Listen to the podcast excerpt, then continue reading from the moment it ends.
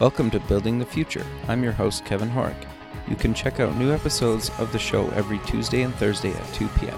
If you missed an episode or want to get more information about the show, please visit buildingthefutureshow.com.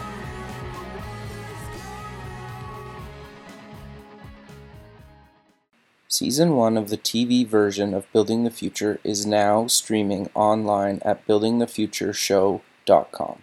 Welcome back to the show. Today we have Jose Lopez, co founder and CEO of OnePay. Jose, welcome to the show. Yeah, how's it going, Kevin? Uh, good man. I'm I'm excited to have you on the show. I think what you guys are doing is is really interesting and and kind of fascinating to me. But maybe before we kind of get into that, let's get to know you a little bit better and kind of cover your background. Maybe we'll start off with where you grew up. Yeah, definitely, man. Uh, that's an interesting story. Uh, I was born originally in Monterrey, Mexico, so that's basically three hours south from Laredo, Sure. Texas. Okay, sure. Uh, was born and raised there. You know, learned to speak English there, and then just happened to come to the states by chance, and ended up teaming up with a couple of folks here, and you know, started working with OnePay, and here we are. So it's been an exciting, exciting journey, and Sure. a lot has happened. But it's a decision that uh, I never regret, and I don't think I'll ever regret in my life. Sure. Well, but but you do have so, like an impressive kind of educational background. Like you've been to University of Texas, you've been to Stanford. Um, what did- what did you kind of take in in university? Mm, that's an interesting story. Uh, so back to how I got here. I think I'll, I'll tell you a whole story of how I got here, and then Sure, that's awesome. UT, and then and then Stanford, and then, and then everything from that. So there's this type of linear sort of like education that you take in Mexico. You go to a high school, and then the high school has a college. So you're basically guaranteed a spot at their college, and you usually take that linear procession, and then you graduate, and then you get a job. Okay. Um, whenever I graduated from high school, I got in and enrolled as a chemical engineer. Okay. I didn't really like it. Yeah, it's and, and I'll, we'll go through a couple of these. So, so that's the interesting part. I came in as a chemical engineer. Then I found out that it was not a great fit. It was I was not liking the way they they thought there, and I did not feel comfortable at that time. Security was a big issue in Mexico. Sure. So my father said, "Hey, look for opportunities out there." And after doing, you know, some due diligence, I decided I wanted to apply to UT and a handful of others. In the end, I only end up ended up applying to UT. That was my only choice. okay. Uh, so it was basically a one shot. Uh, fortunately, after much drama, because some of my friends that applied with me did not get accepted, and I was sort of like the last guy to check the application status, I finally got in. Wow. Uh, that's so awesome. I got in. Yeah, it was it was pretty cool. It was a cool feeling, sort of like hearing those guys saying, "Hey, man, I didn't get in," and one of them uh, had better grades than I than I did at the time. So I immediately thought, "Hey, bummer, I'm- I didn't get in. Let's see what's next." But you know, whenever I got that email, great feeling. I I can still remember jumping jumping up and down in my in my kitchen. But, well, Sure. That's awesome though. uh, but yeah, but interesting thing, I got in as a computer science major, Okay. uh, which was one of my hobbies whenever I was back in Mexico. Uh, after a couple of my, uh, semesters, basically my at the end of my sophomore year, I decided and that it was that I wanted to, to explore more of the business economic side of things. Uh, that I did not see myself sort of like in the labor force as a computer science major. Uh, that was sort of like an existential sort of like moment that I had there. okay. And I that's when I switched off to economics with a double degree in economics and political science. I did a brief stint in Washington where I worked for ba- Bank of America and then in the public sector. Then basically came back to Austin. Uh, and you know, keep in mind that during this time I was still actively, you know, programming. I was still sort of like doing that on the side, so I was still getting that, getting those things going on Sure. and during the transition between junior and senior year, that's where one OnePay sort of like started started getting getting that that traction, getting those getting built basically. So I, I graduated from UT, decided to, to stay with OnePay for for a while. Then we got accepted into Stanford as fellows. uh, where we basically specialize in driving excellence through innovation, basically, and that and it's uh, it, it was a very interesting process. It was it was last year, and it was for a period of you know the fall semester, and and it was a, a great experience. I mean, being able to be there and, and soaking in all this information, Palo Alto, San Francisco, that sure. the ecosystem itself just breeds, you know, startup and breeds, you know, innovation.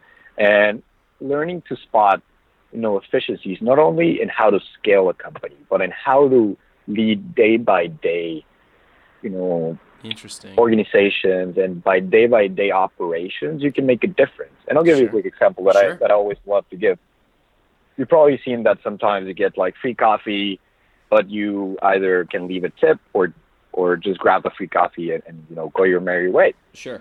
There's a study that they did uh, by this very pro- famous professor, Professor Sutton, in, in Stanford, that they saw that if they put uh, sort of like an art picture behind the coffee table with the free coffee and the tip that was of you know butterflies, you know people you know, 20% would give tip, uh, it not give tip. But if they change that art to put a picture of eyes, the amount of people that tipped increased by 70%. Wow. Because those are small details that people notice because people start feeling watched. You right. know, and that that's very interesting. I mean, those subtle clues and subtle changes that you can adapt to sort of like drive behavior was just fascinating. And learning to apply those was was definitely a, a pro in in helping us scale, you know, OnePay. So definitely a great experience and, uh, and one of the one of the most cherished ones I have. Sure. Well, and I, I think you bring up an interesting point, right? Because in a lot of cases, being in a startup is a lot of trial and error, right? And you see what works and what doesn't work. And in this case, they're swapping art. But you know, if you're building software or something, like you're constantly trying um, different interfaces or different landing pages or different workflows yep. and and it's the same kind of thing right and you see what works and what doesn't work or what exactly. converts better yeah. right in in some cases and it's all about a b testing and stuff like that and i, yeah. I love i love that right and I, I think that's that's really fascinating so let's kind of maybe get into what exactly is OnePay perfect yeah I mean, just just a quick note about what you said. I, I believe that's that's what it is. You have to have your metrics, and you have to iterate quickly according to to what those metrics and what the feedback says. Sure. And it's not how you're going to stay, you know, in the same spot. Um, moving into OnePay. Know, OnePay is a financial platform that reduces monthly bill paying into a single payment. Okay. And then goes and finds saving opportunities for you by doing competitive shopping based on your plan and usage. In a simple cool. way, you pay one bill and you save money. Simple as that. Very cool. So, how did you? How did the idea kind of come to be? It was. It's been. It's been a, an idea that's been iterated. Okay. A couple of times, and it all started. You know, back like I said, when I was in, in between my transition between junior and senior year, both David and I, David Dewey, which is uh, the other co-founder. Sure we started seeing this problem and, and, and noticing more and more problems, uh, okay. problems surrounding the bill paying experience. Much like whenever you're in crutches, you notice everyone else that's in crutches and everyone sort of like starts popping up. This is the same, sort of like the same feeling. Sure. Once we spotted that problem, we started seeing everyone that was suffering with it, and and we saw that there were uh, two fundamental factors that were very important. One, there was a huge, huge gap between getting reminded and actually doing. Now, those people that were reminded about, hey, you had to pay your bill today, uh, they would see it on their smartphone and say, perfect, I'll do it later tonight. And they sure. would forget, thus incurring a late fee. And that, le- that leads to, to American bill payers paying uh, 36% of the time a late fee. That's a very high number. Uh, the second problem that we spotted was and this leads a little bit more into a sort of like the lack of proper financial management, not because we don't want to, but because still paying is tedious. Sure. But we also spotted that people were overpaying for what they were actually using. Interesting. Um, they were paying you know, more data. They were paying more channels. They were paying, you know, claims that insurance. I'm sorry, insurance uh, sort of like clauses that did not apply to their particular living, and that was between a range of twenty and eighty dollars. And this happened to eighty five percent of online bill payers. So that's a huge number right there. Wow. So we saw this, this, these two sort of like base problems, and we started thinking, okay, so what are the solutions out there? I mean, you have, you know, you have your bank, and then you have your software solutions, but so it, it appears that you have to sort of like have a, a a structure, a complete sort of like three like three different strategies in order to complete everything that you need to do with bill pay. Because a lot of people use, you know, an Excel spreadsheet, then they do paper check and the checks, and then they do auto pay Right. and also and also budgeting app, right? So it's sort of like this whole mess. And at the time, we say, okay, let's just make it as simple as you know, I give a single payment to a person, and they distribute that money. They actually take care of me, so they avoid late fees, they avoid overdraft fees for me, and they're costly me for savings. And we started, you know, going at it, going at it with that idea, started iterating. We we completed an MVP, and and the moment that we realized that we had something is whenever we we convinced. I still remember the story. We convinced one of our first clients with a very very poor interface, and you know just two college kids to sign up and pay his bills. That's And awesome. He had no idea who we were, and he trusted us, and he's been our number one client ever since. And and it's been great. So that's that was sort of like the catalyst. Okay, if I can convince this one guy, I can convince much more. Sure. No, I, I think that's awesome. So I'm, I'm kind of curious. So you basically, how do I kind of go about um, getting started with you guys? Definitely, uh, it's a very simple process. We it's a three step process. So Okay. you go in and re- you register. You know, simple as you know your name, first name, last name, email. That's it. Got you you. get then then you have to select any and all services you want to add with OnePay by adding online credentials. So you can choose, you know, the energy, so utilities. You could use Time Warner Cable, then go for your phone with T-Mobile, then add Progressive Insurance. You can even have your, uh, add your apartment rent Okay. you have an apartment, and the list goes on and on. You can even add loans and mortgages. Uh, the only thing that we do not do at this moment is credit cards due to compliance reasons. Got you. But once you add all of those services, the system will validate those for you, authenticate them. Once they're authenticated, uh, the system creates a baseline basically for all of your bills. And let's say that you pay $500 for all of the bills that I mentioned Okay. according to your historical usage. So we have an algorithm that, that basically takes uh, your history with that service and uses variables such as you know outlier seasonality as well as trending to find the base. Gotcha. We add those bases together and we give you a single bill. You pay that bill at the beginning of the month, and then the system distributes the funds to your service providers and reports back to you. As simple as that. Very cool. So how do you guys monetize the platform? So the service, one of the cool things, it's a free service. Of course, Okay.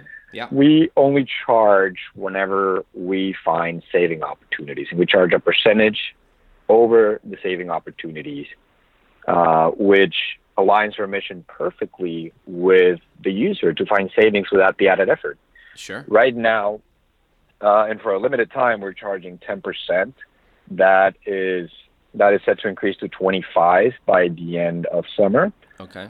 But so the way that, and that's for a period of about one year. So a quick example, so, so we can wrap our head around it. Sure. So with the 10% right now, let's say that we find $50 in savings for you. So instead of paying your monthly OnePay bill of $200, you're going to pay 155 Gotcha. right? So you're say you're saving the 50, but we're taking 10% of that. So you're getting 45 and we're getting 5. And that's for a period of 12 months. And after 12 months, you get a I, and I think a lot of people, especially people that are busy, um, don't really have time to shop around or know that they could be getting a better deal, right? Like you guys must see this all the time. Yeah, definitely, and and it's very very interesting because when you you have to put things in perspective because you you say twenty dollars, forty dollars, fifty dollars a month. Eh, okay, yeah, who cares? But Sure. let's let's think about this. That's you know fifty dollars. That's almost like six hundred dollars. That's that's exactly six hundred dollars a year Sure. that you are saving. That's you know an Apple Watch right there. That's a trip. That's half a plane ride to Paris. Sure. So it's that impact, that bottom line impact that you can that you, that we are concentrating on. And what we realize is that if we can help people pay their bills, we can create that fundamental financial base, and people can start building on top of that by through good behaviors. So now they're saving, so they can actually make those savings something. Imagine the compound interest if you multiply those 600 over five years. Sure. So that's the impact. That could be five thousand dollars by three years. So it's those small changes that create that big impact that we're concentrating on. No, I, I think that makes a lot of sense. So I'm kind of curious to see, to talk a little bit maybe about some security and kind of what you guys offer on that side, because I think Perfect. that's got to be some hesitation from some of your users, right?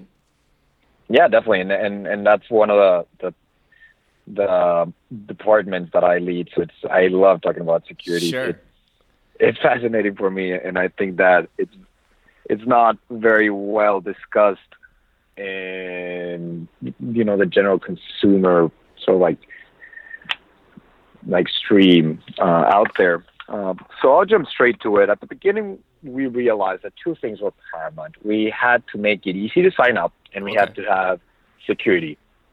Because security leads to trust. It means a consumer can trust you with what you're doing and how you're handling their private information, then you're not going to have customers Sure. and you're not going to succeed.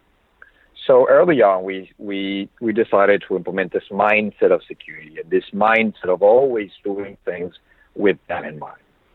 Okay. So we've implemented uh, a lot of different practices around the office and, and policies before doing things that are that take this as sort of like a mantra. Quick example of that: we do threat penetration before writing a single line of code.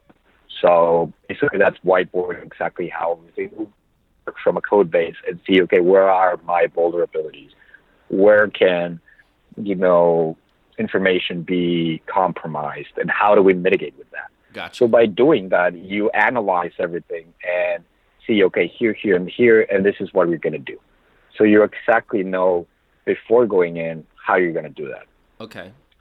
So that's how we deal with sort of like our code base and, and iterating securely. Got you. Um, on the other side, we we have you know daily scans in terms of how our, website is is is basically the status of it on a daily basis, so we know if there's been any type of, of entry in a log, any type of interest or, or weird type of request in the logs, and Sure. so we can address those. Uh, on top of that, we have doubles, double hashed and salted passwords, and what that means is, and I, and I can and I can create a, an example from this with LinkedIn. Sure. So the LinkedIn hack that that you know I think it happened in 2012, but recently got um, sort of like attention by the media. The problem with that and why it was so easy for them to get those usernames and passwords was because they were only hashed, they weren't salted. So salt is basically a four alphanumeric uh, four alphanumeric you know combination that gets parsed into the hash so that it creates a longer string of of characters. It's basically a password for the password before you Right. but that's how you explain it. So we we double hash them, so we do this process twice before Gotcha. it gets into our database. Our database is then siloed, so if you get a single database, you, that that information does not make sense. So, long story short, we really do take any and all policies about how we store information, how we transfer information, how we deal with information very securely. And one thing I do want to say is that we never store bank account information that's stored by a third party that deals with our processing. So that also creates an uh, sort of like an extra filter for that more most important information, which is bank account and, and credit cards. Sure. No, I, I think that's awesome, and I, I think I, I love how you guys are are really open with that. You even have like a section on your on your site about that and how you guys kind of handle that, right? Where I think a lot of companies don't really put it up front like you guys do, and I I, I really respect the fact that you guys do that. Yeah, I mean it's it's it's the only way. Uh, you have to be transparent about how you're dealing with them to create that trust and cre- to create that that feeling that hey, we're on your side. We're here to help you. We're here to to to take care of you, not only with your bills, but you know, respecting you with your information. Uh, so that's the only way. No, yeah, I totally agree. So I'm kind of curious to know. Um, maybe let's cover a little bit more of kind of um, you know, the feature set and kind of maybe even if you want to mention anything that you guys are, are launching in the near future. Yeah, definitely. So, I mean, there's a lot of exciting things happening on the background for, for us, and and that it, has been a, a, lot of discovery and a lot of implementation, a lot of uh, iterating to consumer feedback. We we've actually been been holding off on an update uh, because we want we were bait sort of like testing it and and we wanted to make it absolutely beautiful for the user. But before I go into that, let, us talk a bit a little bit about the hidden features that sort of like exist within the OnePay world. Sure. Because when when when people think about OnePay, they think, okay, the name sort of like explains it all. It's a single payment and middle for savings, great. So a little bit more. So by by creating this this single payment behavior, not only are you taking care of your monthly bill responsibilities, you know, up front, but you're also budgeting intelligently because you know that's what's left for the rest of the month is discretionary spending. Gotcha. And you can actually decide when to use it and how to use it. You want to save, you want to, you know, go shopping, maybe go out for dinner. You can decide what to do with that. So you're never surprised by that bill that you forgot about and then you have no money to pay with.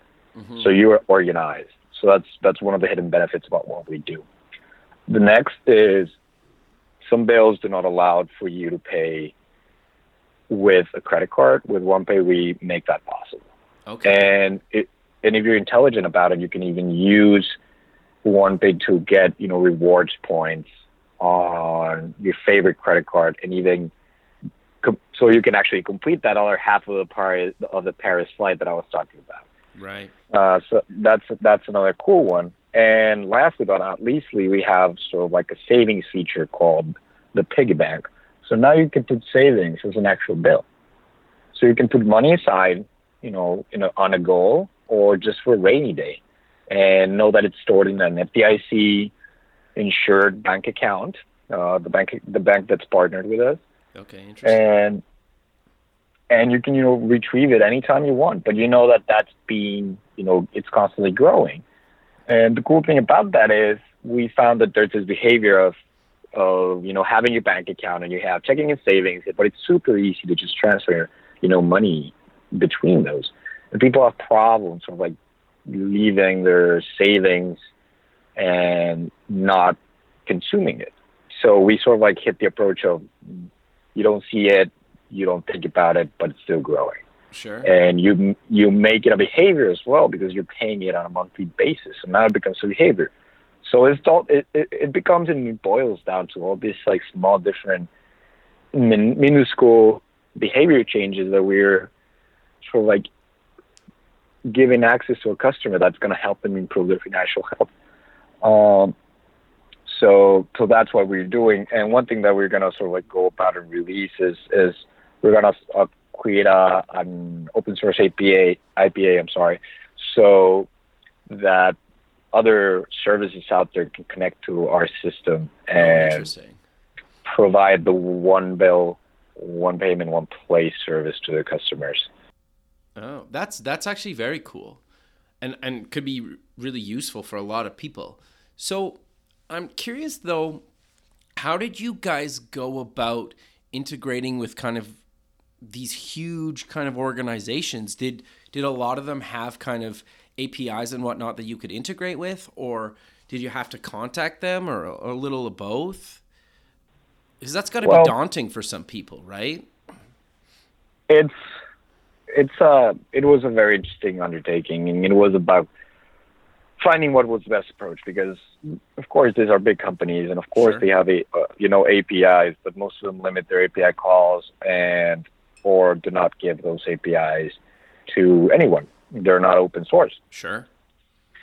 so we found ourselves with a problem like okay so how do we approach this now there are some several there are several companies out there like Yodlee and Plaid and, and, and you name it that help you connect with the service providers sort of like an aggregator of service providers Right. but that doesn't work either because they you know for a startup that you know started as a bootstrap bootstrap startup that's something that we can't afford Sure. so we had to build a way to connect with service providers that was efficient replicable and standardized Gotcha. so th- that's how we went about it and and and it's been it's been fun getting to to see that come to life because it's it's been hasn't been easy but but yeah i mean i'm happy to say that we are able to connect with over 300 service providers out there at this Wow. moment and That's awesome. and that we're constantly adding more as requested by the user so it's it's it's fun and you know i i i, know that it'll continue to be exciting Sure. Well, I, I assume too that um, once you go to once you contact some of these places and you say, you know, I have this demand to access your data for my service, and you ha- and if you can almost g- generate them more business, they got to be open to kind of collaborating with you as well, right? Or put you in touch with a person you need to collaborate with, or their devs, or or whatnot. Correct? Yeah, I would think so. It's uh, it's very interesting because we've had conversations with people that that have dealt with them before, and they have certain they have certain thresholds that they respect and they abide by. Okay.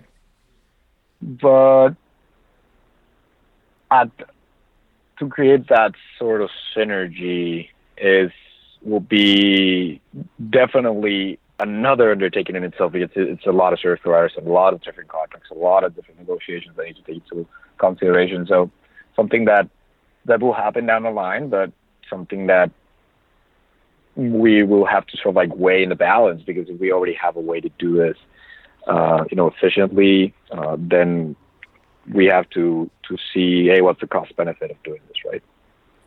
Sure, that makes a lot of sense for you guys. So, you kind of mentioned you guys were bootstrapped. Um, are you guys still kind of bootstrapping? Did you guys end up kind of raising some money, or or kind of how are No, you yeah, guys we raised funding some this a money. bit? Okay, Yeah, we were originally bootstrapped, uh, you know, and that was back when we were in college, and, and we started sort of like branching out from that. And after the Stanford, after the Stanford uh, fellowship, we were able to secure, a, uh, you know, a seed investment that that has keep that has that helped us grow our team, beautify our product, and get this UX and UI that we truly wanted because that was one of the issues before is okay we're bootstrapped we have to we sort of like have to make ch- tough tough choices sure. about okay what do I do do I you know go back and you know take two months building this beautiful UX or do I go by and get customers now so we sort of like took that moment to say okay now we can do the UX we want and now we can create the experience the ideal experience that we want to get to our customers Sure. So that's that's what we did. Of course, hired a lot, uh, you know, more people in, and you use those dollars to get marketing in in the door as well, which has been incredibly important. Sure. So I, I think you bring up an interesting point there, though, because I, I think a lot of people forget or, or don't realize, like, especially when you're in your early days, you are making trade offs on certain things, right? And and and I think some people always think that it needs to be like perfect in their eyes before they launch. And it sounds like you guys obviously launched when you were like, you know, obviously like had a version of a product that you guys could ship, but you know, you still weren't 100% happy and you were still kind of iterating and, and making choices on like, okay, well, we'll fix this down the road or maybe we'll fix this now. Like you, you kind of, it's like a constant kind of, you know, juggling a little bit to decide what where you're going to take this thing, right? And I think that's important to mention to people listening. Yeah, definitely. It's a it's a balancing act. Sure. And one thing that we realized and, and, that we have very present is that it's never going to be perfect. You you can't go by perfect. You can't, sure. uh, you know, sort of stop yourself from releasing everything by saying, "Oh, but it's not good enough," or "It's not the way I want it to be." It's it's never going to get there because we all want, you know, better. It's always about better. So with that in mind, we just have to make it good enough by sure. When we need it by. So we started releasing early early versions of what we were doing with you know with a, with beta testers first and then iterated from there because sometimes you're so in the weeds, you're so focused on your product and you're so close to it that you don't that you're blinded by it. That sure. you you forget to see things that other people notice and you forget to see it from your customers' eyes. So having those people in and just opening the doors to them and creates a huge learning curve. It gives you sort of like a compass. So you can know exactly where to build because you're not building because if, if you get a compass, you're not building just for the sake of building. You're building with a purpose. Mm-hmm. So I believe that it's not about being perfect. It's about creating something that's that's good enough and that's great. Sure. And that will get, help you get to the next good enough and the next good enough, and, and it'll continue to be that way. Uh, because the customer is is ultimately, and it's his his or her feedback is what's gonna help you get to that point. Sure. No, I, I think that's really good advice. Um, and I think a lot of people kind of forget about that, right? And they they struggle with like getting it perfect and they never launch, right? And then it just goes nowhere. But I, I think that's that's really good advice. Is the, is there anything else that you kind of get asked or or tell people kind of all the time, you know, that you've either learned not to do or things that you recommend to people to do when they're doing their own kind of startup?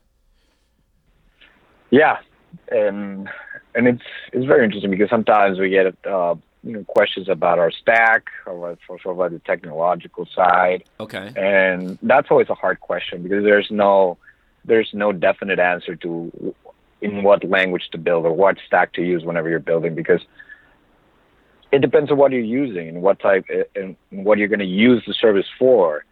So that's that's always a hard question to answer. But I always I always I always say that that if someone is thinking about what stack to use, they should go back in and, and grab not not only their competitors but you know similar services and you know start digging. There are a lot of tools out there that tell you you know what what type of stack was used to build you know certain sure. products even like browser and, add-ons too right yeah BuiltWith is one is a, it's a chrome plugin that i yeah. use sometimes to to find those types of information you can find hosting you can find you know the stack what types of services are added on top of that. So you can use that and compare that and then and then understand okay why are they using this? Okay are they using php because it, it's easier to scale? You know there's a, a wide library of people that have been using this type of services. It makes more sense. You're doing an api maybe ruby on is, is a better idea. Sure. python is very flexible very standardized in terms of of its language and very well uh, is very flexible too so it's about your particular situation from the technological side sure on the other side is you know, measuring. You know, most of the people that that start a company nowadays are, are first time founders, and I, and I and I put myself in that bucket as well. And it's it's hard for first time founders to sort of like decide where to to focus first and how to measure. And those are two things that I learned early on that were very important. If you can't measure and if you can't focus, then you're gonna sort of like be running in circles. Sure. I think that's so really good advice. Yeah, because you need to establish, you know, how, when, and what you're going to measure, and be very, very, very accountable with it. Hold people accountable to it. Say, okay, you, this is what you know we're going to measure. I don't know downloads. You know, how many downloads did we get in a day? How many downloads did we get in a month? How many downloads did we get in you know a quarter? That way, you can compare what you are doing and see the effect it has on your actual product. So that's very important. That's number one. And number two is focus. and focus comes not only by understanding where you're going to, but by how you're doing so. Sure. So early on, and one of the things that that we we've been learning a lot you know, over this past six months is about organizing our days. We basically decided to take a more proactive approach in terms of how we approach our weeks, how we approach our individual tasks and our roles.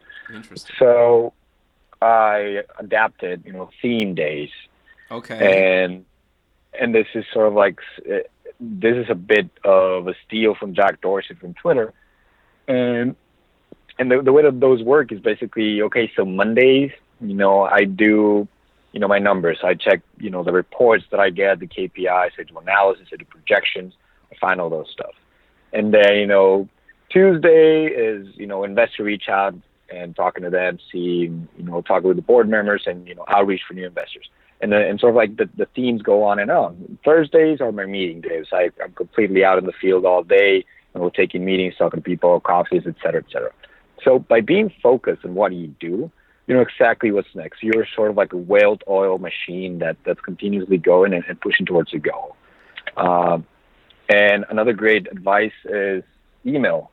Email is just a horrible way to to to kick you off sort of like your groove and to distract you. And there's there's been studies that every time you know a message or a, an email or a text comes in, it takes 23 minutes for you to go back to concentrating to Sure. full concentration. So that's that's about 30 minutes of your life that you're losing every time you you're distracted with an email or with a text or with a with a Slack message.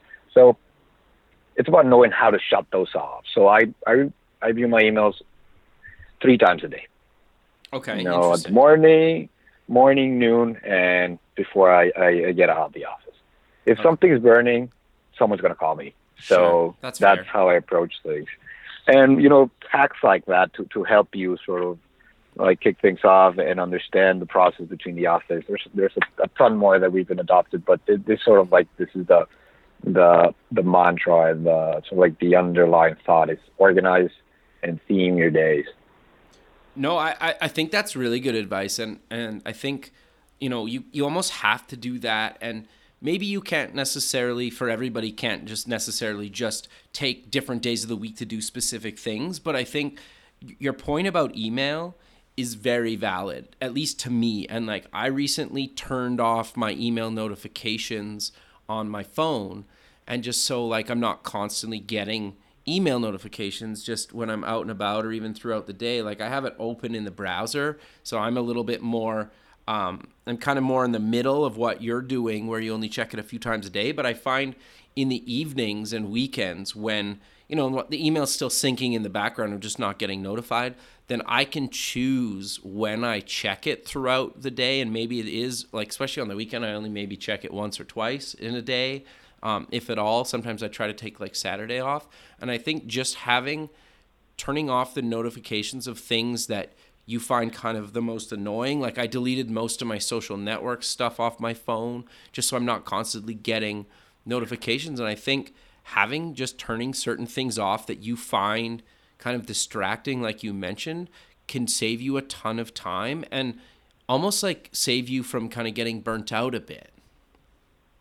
Yeah, definitely, definitely, because you're you're in reactive mode and Totally. mode. So it's it's it's it's, it's great. I mean, it, it has made a huge difference in, in in in my productiveness and how I approach my day. So Sure. No, I, I love I when people- highly recommend it. Sure, and I, I love when people kind of share share those kind of tips and advice and, and things that work for for them, right? And hopefully, you know, other people try that kind of stuff too, or even one or two of those things, and it saves them some grief and and they can kind of check out a little bit here and there. Um, but we're kind of coming to the end of the show. Do you want to maybe end off um, with mentioning where people can find you guys online and any other social links you want to mention? Of course, yeah, definitely. Um, you know, to get registered with OnePay or to learn more about it, you can just go to justonepay.com, and that's J U S T O N E P A Y.com. Any concerns, any email, any comments, or any questions that they might have, particularly for me, my personal email is Jesus at justonepay.com. Perfect. Um, I I have a very sort of like open door policy where you know I I, I answer every email that comes through uh, because I I feel that that I would love I, I would like that. So it's sort of like a golden standard rule. I'm following that. Um, and you know social media at justonepay.com and you can find us in Facebook as well as justonepay.com. So any comments or questions, please you know, use social media. My personal Twitter is uh, J L O P E Z L O C. So follow me and you know stay updated on on not only what we're doing, but we're constantly posting about financial literacy. You know, tips and tricks about how to improve your financial life.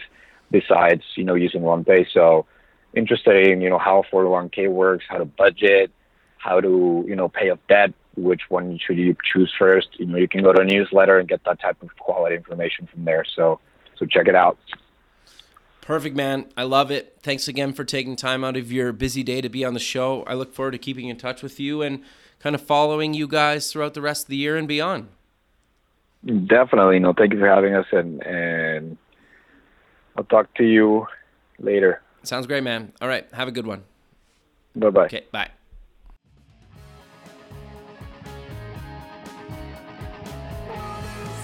Thanks for listening. The music for the show is done by Electric Mantra. You can check them out at electricmantra.com and keep building the future.